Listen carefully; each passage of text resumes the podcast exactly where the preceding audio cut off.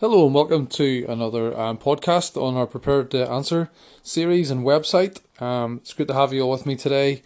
Um, I do hope you are enjoying um, reaching out, um, sharing your faith, or living the Christian life um, that we're called to do. I do hope that's something that is on on your heart, and I'm sure, like me, you've got questions, you've got queries that you encounter. Some you can answer, some that you can't.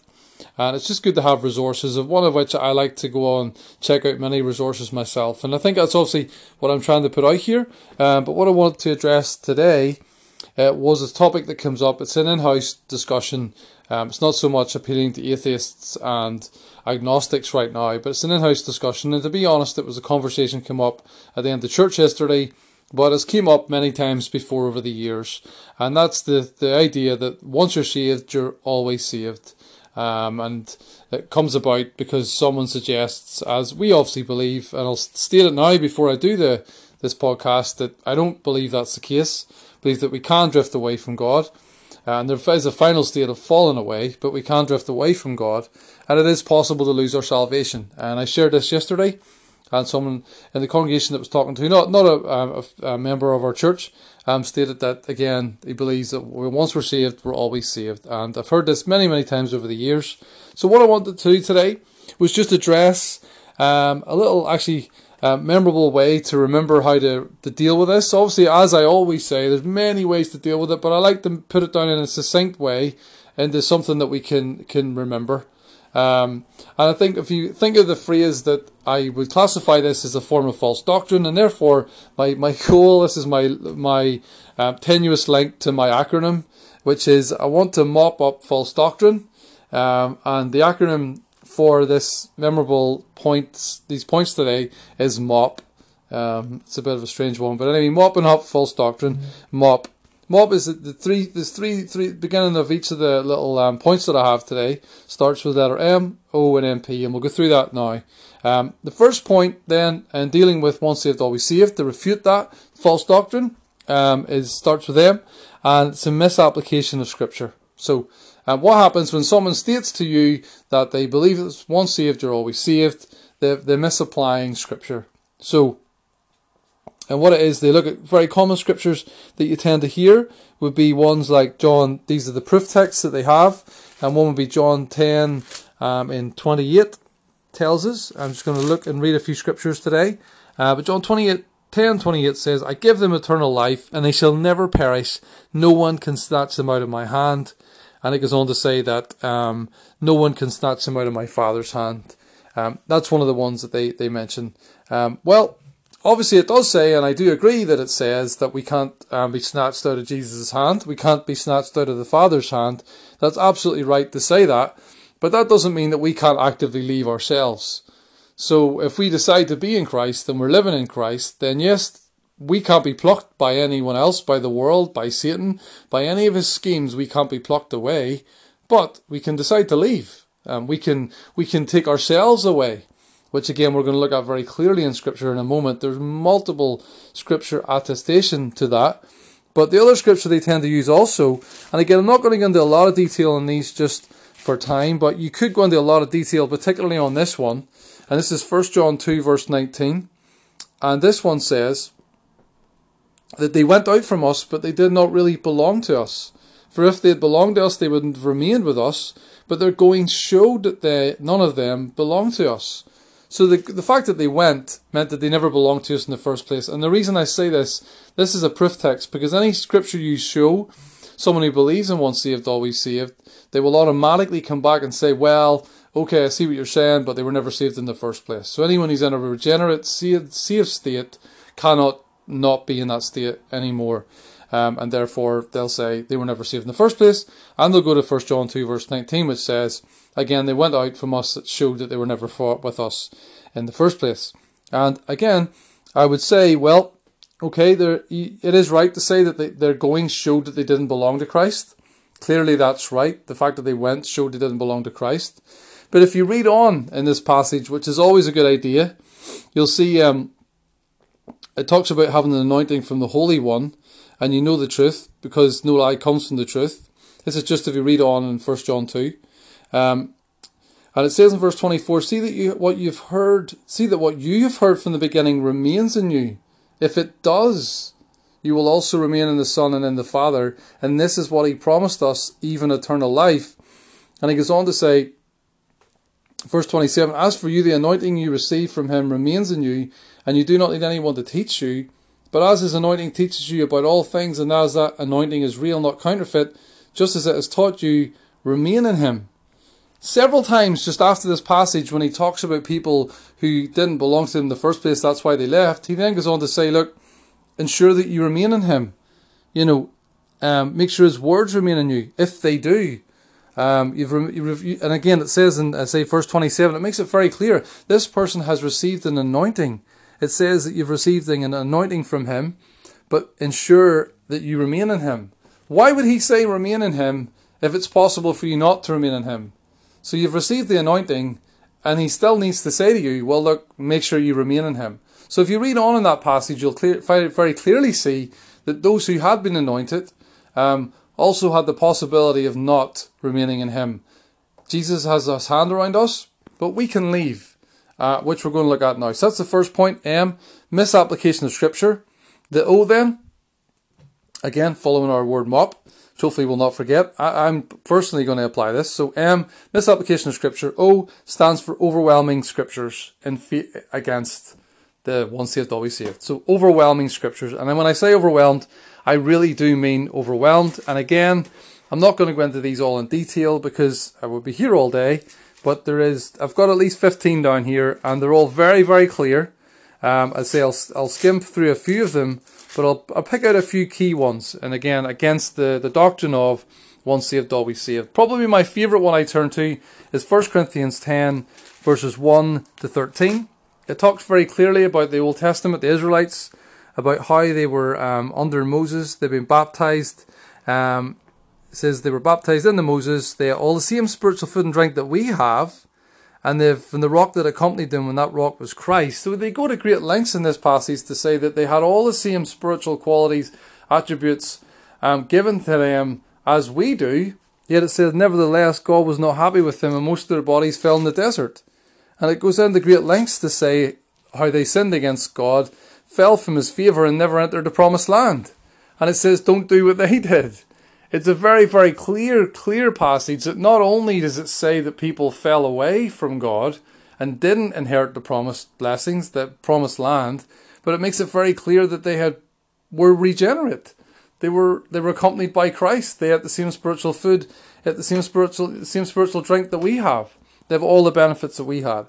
Um, again, just to, to list them here, um, there's also Hebrews 2. I'm going to just say there's, there's, there's four chapters in Hebrews. I mean, you could go to any chapter in Hebrews, but there's Hebrews 2, 3, 6, and 10. Again, um, I'm going to these in more detail. Please drop me any comments if you really want to know more about them. I say there's so many of them, but I'm going to pick out one of them. So that's Hebrews, there's chapter 2, 3, 6, and 10, which are all ex- very, very explicit um, Hebrews 6, verse 4 says it's impossible for those who have once been enlightened, notice the wording, who have tasted the heavenly gift, who have shared in the Holy Spirit, who have tasted the goodness of the Word of God and the powers of the coming age, if they fall away, to be brought back to repentance. Because to their loss, they are crucifying the Son of God all over again and subjecting, subjecting him to public disgrace. So, is there any debate that that person has fallen away? Absolutely not. Is there any debate that they weren't saved in the first place? That once been enlightened, taste the heavenly gift, share in the Holy Spirit, taste the goodness of the Word of God, um, and it says they, they accepted the crucifixion of Christ, in other words, it had saved them, because they're crucifying him all over again. And it's incredibly explicit, and that's Hebrews chapter 6. Uh, 1 Corinthians, we'll write some of these down. 1 Corinthians 15, 1 um, to 2 um, talks about if you continue to hold firmly, then you're saved, otherwise you believed in vain. Um, it talks in Second Peter. Uh, again, write these down. Second Peter two, um, verses twenty to twenty-two. If you write down First Corinthians nine, verse twenty-seven, Paul talks about how he could fall away, he could lose the race if he didn't keep himself in the race. That he could drop out of that race, implying to salvation in the future. Um, Galatians five, verses four, it talks about falling away from the grace. Um, talks about in um, Colossians 1 21 to 23, write that down as well. Um, 1 Timothy 1, verse 19. Um, I'll go to 2 Peter just because I'm there. Maybe 2 Peter um, chapter 1 and then verse 10. 2 Peter chapter 1 and verse 10 says that, Therefore, my brothers, be all the more eager to make your calling and election sure. For if you do these things, you'll not fall. So be all the more eager to make it sure. You're already saved, but make sure to make it sure. So making it sure. Um, the other one again, just while I'm there, I mentioned it a minute ago, but Second Peter one, and then um, verse, um, see, two sec, Second Peter two, um, verses twenty to twenty-two. Again, it says, if they've escaped the corruption of the world by knowing our Lord and Savior Jesus Christ, very clear, and are again entangled in it and overcome, they are worse off at the end than they were at the beginning been better for them not to have known the way of righteousness than to have ter- known it and then turned their backs on it. So again, there's there's there's no disputing that verse. I mean, it's very very clear that you can drift away and lose your salvation, be regenerate, but then lose that salvation because you've actively chosen to take yourself away. And in several of them verses, there's absolutely no doubt that the person was regenerate, was saved, um, was in the right position before God. It's very very explicit. It's very, very clear. A couple of other examples, again, not getting into um, too much detail, but the other examples you can use as, as sort of case studies, if you like, is Simon the sorcerer, who himself in Samaria was saved among the other um, believers. He was baptized, uh, but then he found himself wanting the gifts for himself so that he could impart the gifts the way the other apostles did. And it was said um, to him that you need to repent, otherwise, the, you know, this you're gonna you're gonna gifts are gonna perish with you essentially. You know, you're you're gonna you're gonna fall away, you're gonna drift away, you're gonna not be saved, you're gonna you're gonna perish, essentially. And the other one was Judas. Um, again, you can look into Judas, which is a very clear example of someone who was in a position who had the gifts of the ministry, if you like, the miraculous gifts was given to him as they were to the others. He was entrusted and in the inner circle, yet it's very, very clear, and it's no one's going to dispute it, that he had fallen away uh, and would not be in a position where he was saved when he when he took his own life. Um, so that's O. So that's overwhelming scriptures. Uh, we bit of time on that one. And then the third one then, so MOP, so M, misapplication of scriptures, O, overwhelming scriptures. And then the third one is premises are false. So false premises. So P, premises are false. So the idea of once saved, always saved rests upon false premises. So it's all part of the Calvin system of theology. Um, he was responding to Catholic theology, some of which he agreed with, some of which he didn't. He replaced some of that um, in a Protestant context and came up with what's called Calvinism, um, based named after himself. Um, and it's what's known as a tulip system. Um, so each of them letters stands for something within the Calvinism. T stands for total depravity. U stands for unconditional election. L stands for limited atonement. I stands for irresistible grace. P stands for perseverance of the saints. The last one, P, perseverance of the saints, is what we're talking about today, once saved, always saved. So the way this works is that each little segment depends on the other one. Um, so total depravity, we're totally depraved and we can do nothing good. We can make no good decisions. Anything we have is completely 100% of God, and there's no inclination of the man's heart to do anything good whatsoever. We're, we're think bad all the time. Even our best moments are, are awful eh, in God's eyes. We can do nothing good. Um, unconditional election, then, therefore, we do not choose to be saved ourselves. It's totally of God. Um, it's not based on anything we can do. And God is the one that chooses 100%. Um, limited atonement, then, basically, God, Jesus only died for those that are saved. He didn't die for those who weren't saved. Um, I, irresistible grace, you can't refuse it. So God has picked you over other people, and you've got no choice as to whether to accept it or not. And therefore, guess what happens from that then? Well, clearly, if you're going to follow that system, well, you can't fall away. You can't drift away. God's chosen you over somebody else. Um, Jesus died for you over somebody else. And therefore, well, you, you can't fall away. Of course, there's a lot of um, questions um, about all of these, um, and how God chooses one. Obviously, then he actively doesn't choose other ones, and as well as that they will be condemned for eternity. Um, but anyway, uh, these um, doctrines are often found in, as I say, Protestant denominations, and interestingly, what you'll find today is um, the, probably the first four are not followed so much anymore. Uh, a lot of the, the doctrines, either either people within the congregations either don't know these doctrines, they don't know that that's what their church supposedly follows, or if the church they are aware of them, they know themselves, we, we don't really hold to them anymore. I think the first four are not held to the way they used to be. Certainly there are some groups that do, but more so the last one. But the issue with this is that they all standard fall based on the, the one before it. So if the first one falls, then they all fall. They're all dependent on each other. So we can't take the last one and say that one works. Well, it doesn't work within Scripture anyway. But the, the issue is to say the reason they've got this belief system, and you'll notice that as soon as you start to look at the scriptures, it all comes from this idea that, well, God has handpicked me, um, therefore, how can I resist and how could I ever fall?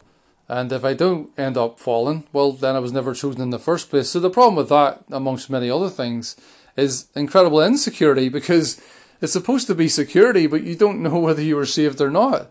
Because it means if you say had somebody you knew in your congregation for the past 20 years, you thought they were saved, you thought they were chosen by God, and then it turns out that they drifted away. They got into sin, and next thing you knew, they weren't following God anymore. And yet you were convinced that your friend in the fellowship had been saved, chosen by God. But they weren't. Well, well, maybe the same applies to you. Maybe you weren't saved then, and maybe in another year's time, you'll be in the same position as they are. Um, so, just a little way to help us remember this today, as I say, my little acronym is MOP. I want to mop up any false doctrine.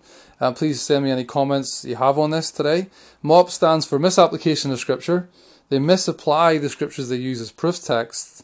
And if you dig into them, you'll find that that doesn't, again, it comes from the, the last one, of course, the idea of, of the false teachings to begin with. But misapplication of Scripture, oh, and this is, this is the good one. The Bible is full of overwhelming Scriptures that stand against once saved, always saved. And then P stands for premises are false. So it's all based on false premises, which have all fallen down in most people's eyes already. So yeah, look into these scriptures and just to get a bit more depth, a bit more clarity for yourself, uh, a bit more understanding. And say we don't need all them scriptures. Um, I just there's so many good scriptures, but again, pick out maybe three or four ones, three or four scriptures that really help to articulate the point very clearly. I mean, the ones that are combined with one, the person can drift away. They can actively choose to leave God. God gives people free will to make that choice. But the scriptures, some of the scriptures are also very clear that the person was in a very saved, regenerate state before they made that decision. Um, it's also common sense, you could argue. Uh, but again, um, again, the acronym is MOP, uh, misapplication of scripture, overwhelming scriptures, premises are false. Please drop me any comments you have on this today, and I'll be back with you again soon.